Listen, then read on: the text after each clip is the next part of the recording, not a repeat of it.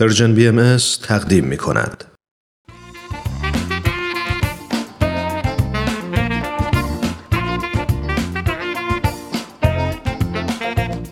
همراه های عزیز سلام. فکر می کنم که خیلی از شما با داستانهای الهام بخش سوپ جوجه آشنا شدین. مجموعه که میشنوید برگرفته از کتاب سوپ جوجه برای روح به ترجمه علی اکبر راستگار محمودزاده است. با ما همراه باشید. این داستان کاملا طبیعی با هم بشنوید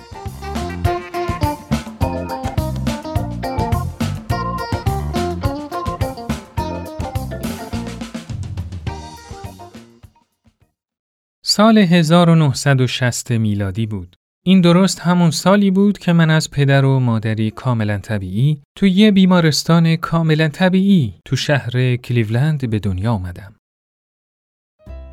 باید خدمتتون بگم که من بچه یه کاملا طبیعی و سالمی بودم که برای زندگی و دست و پنجه نرم کردن با اون کاملا آماده بودم.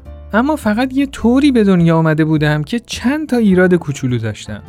چشمام تقریبا تو دو گوشه سرم قرار داشتن و جایی که باید دماغ می داشتم فقط دو تا سوراخ وجود داشت. دست و پام مشکل داشت، مبتلا به شکاف کام بودم و یکی از پاهام از اون یکی کوتاهتر بود. می‌دونم که خیلی تعجب کردیم. بله، بعدها مادرم برام تعریف کرد. بله عزیزم. کارکنای بیمارستان اصلا تصورشو نمی‌کردن که تو با این همه مشکل زنده بمونی. در واقع دکترها نمی‌خواستن که حتی تو رو به ما نشون بدن. در کمال ناباوری ازمون خواستن که یه برگه رضایتنامه امضا کنیم و به قول خودشون تو رو در اختیار علم پزشکی قرار بدیم. خیلی بیرحمانه بود. اصلا فکرشو نمی کردیم. من فقط می‌تونم که شکرگزار خدا و پدر و مادرم باشم که برای زندگی من نقشه های دیگه ای داشتن. اونا قصد داشتن که منو با تمام سختی هایی که پیش رو داشتن همونطوری که بودم دوست داشته باشن و بپذیرن. اینطور که بعدا برام تعریف کردن دکترها تو جلسه ای که با هم برگزار کرده بودن به این نتیجه رسیده بودن. خب همکارای عزیزم ببینید تو هفت ماهگی این کودک ما چندین عمل جراحی انجام دادیم اما متاسفانه شش عمل اول با شکست مواجه شد به نظر می‌رسه که نباید چند تا کار رو توی یه عمل انجام بدیم. این نوزاد مثل یه پازل میمونه که ما باید هر تیکه رو تک تک کنار تیکه های دیگه بذاریم. دکتر جیمز درسته که عملای جراحی پی در پی تا حدودی موفقیت آمیز بودن اما متاسفانه ظاهر این بچه هنوز تا طبیعی شدن خیلی فاصله داره. در واقع زمانی که آماده پا گذاشتن به کلاس سوم دبستان می شدم خیلی ها نمی دونستن که من 16 بار عمل جراحی رو پشت سر گذاشتم.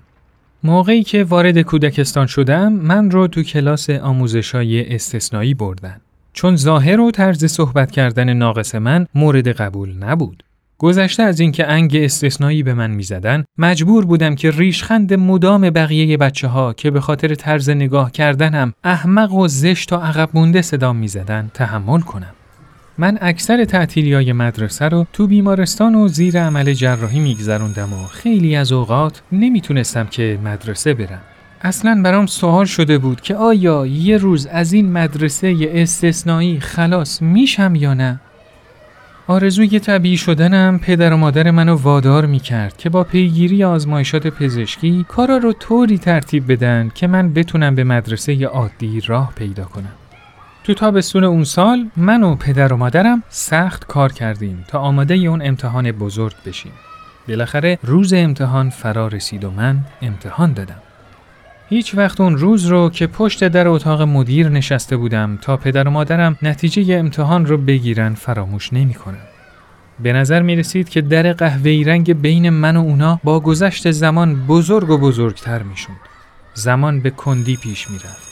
بالاخره بعد از یک ساعت مادرم در حالی که اشک ریخت از اتاق بیرون اومد. نه خدای من بازم کلاس استثنایی اما مدیر مدرسه دستش رو روی شونم گذاشت و گفت به کلاس سوم بخوش اومدی مرد جوان. اوه خدای من اصلا باورم نمی‌شد. مادرم از خوشحالی منو محکم بغل کرد و گفت عزیزم بهت تبریک میگم. تو قبول شدی تو موفق شدی.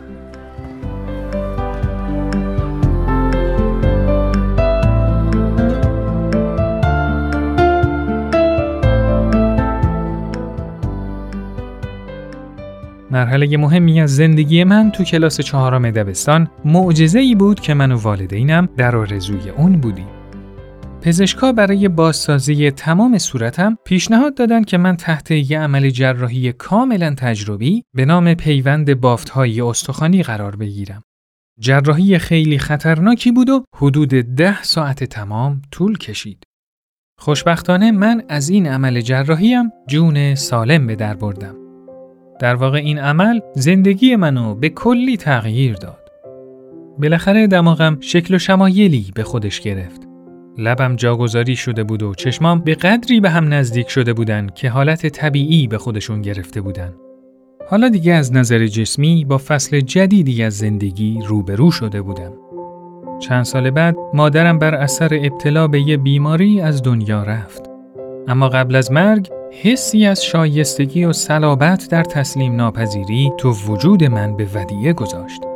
وقتی که بچه های دیگه منو مسخره می‌کردن و به هم حرفای بد می‌زدن مادرم بیده رنگ می‌گفت نذار این حرفا ناراحتت کنن.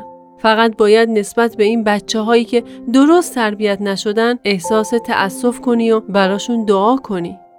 علاوه بر اینا پدر و مادرم به من یاد دادن بابت نعمتهایی که خداوند به من داده شکرگزار باشم چون افراد دیگه ای بودن که ناراحتی و مشکلاتشون خیلی بیشتر از من بود وقتی که تو بیمارستانا و یا به عنوان داوطلب با بچه هایی که مشکلات ذهنی داشتن کار می کردم و یا شاهد مشکلات و گرفتاریای دیگران می شدم حرفای پدر و مادرم بیش از پیش تو زندگیم تأثیر می زاشت. در سن نوجوانی متوجه شدم که هدف من از زندگی کمک کردن به دیگران برای موفق شدن تو زندگی با هر امکان و وضعیتیه که دارن. در واقع پدرم همیشه منو نصیحت می‌کرد و می‌گفت ببین مایکل تو می‌تونی معلم خوبی برای بچه های استثنایی باشی. و حق با اون بود چون من می‌دونستم که معلم آموزش های استثنایی چه معنی میده.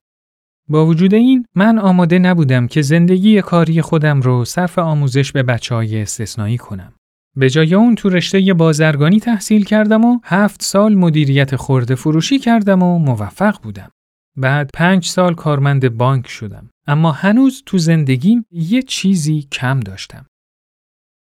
درسته که من با یه معلم آموزشای استثنایی ازدواج کرده بودم اما دوازده سال طول کشید تا متوجه بشم که این کار شغل واقعی منه و این که حق با پدرم بود. با ادامه تحصیل تو رشته آموزش مدرک فوق لیسانس این رشته رو گرفتم و در حال حاضر تو همون مدرسه ای که همسرم مشغول تدریسه کار می‌کنم. کلاس من مجموعه ای از کودکان جور و جوریه که هر کدوم نیازای خاصی دارن. عاطفی و جسمی و ذهنی. این بخش از دوران نوین زندگی من بهترین دوران زندگی محسوب میشه. با دیدن چهره های خندان دانش آموزام از خوشحالی تو پوست خودم نمی گنجم. من در حال حاضر 29 عمل جراحی انجام دادم. درسته که خیلی از این عملها باعث درد و رنجم شده. اما جون سالم به در بردن از این همه عمل جراحی این واقعیت رو نشون میده که خداوند از آفریدن من نیتی داره. همونطور که از آفریدن هر کدوم از انسانای دیگه قصد و نیتی داره. شاید من بچه کاملا طبیعی و سالمی نبودم.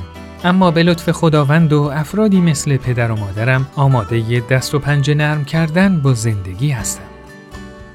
شعاری که من از مادرم یاد گرفتم شعار همیشگی من تو کلاسامه. مادرم همیشه به هم می‌گفت هیچ وقت تسلیم نشو.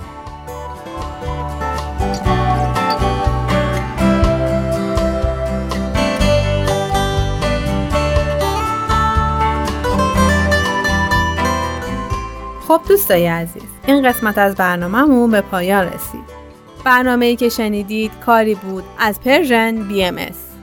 از شما خیلی ممنونیم که تا اینجا ما رو همراهی کردید تا برنامه بعد خدایا رو نگهدارتون.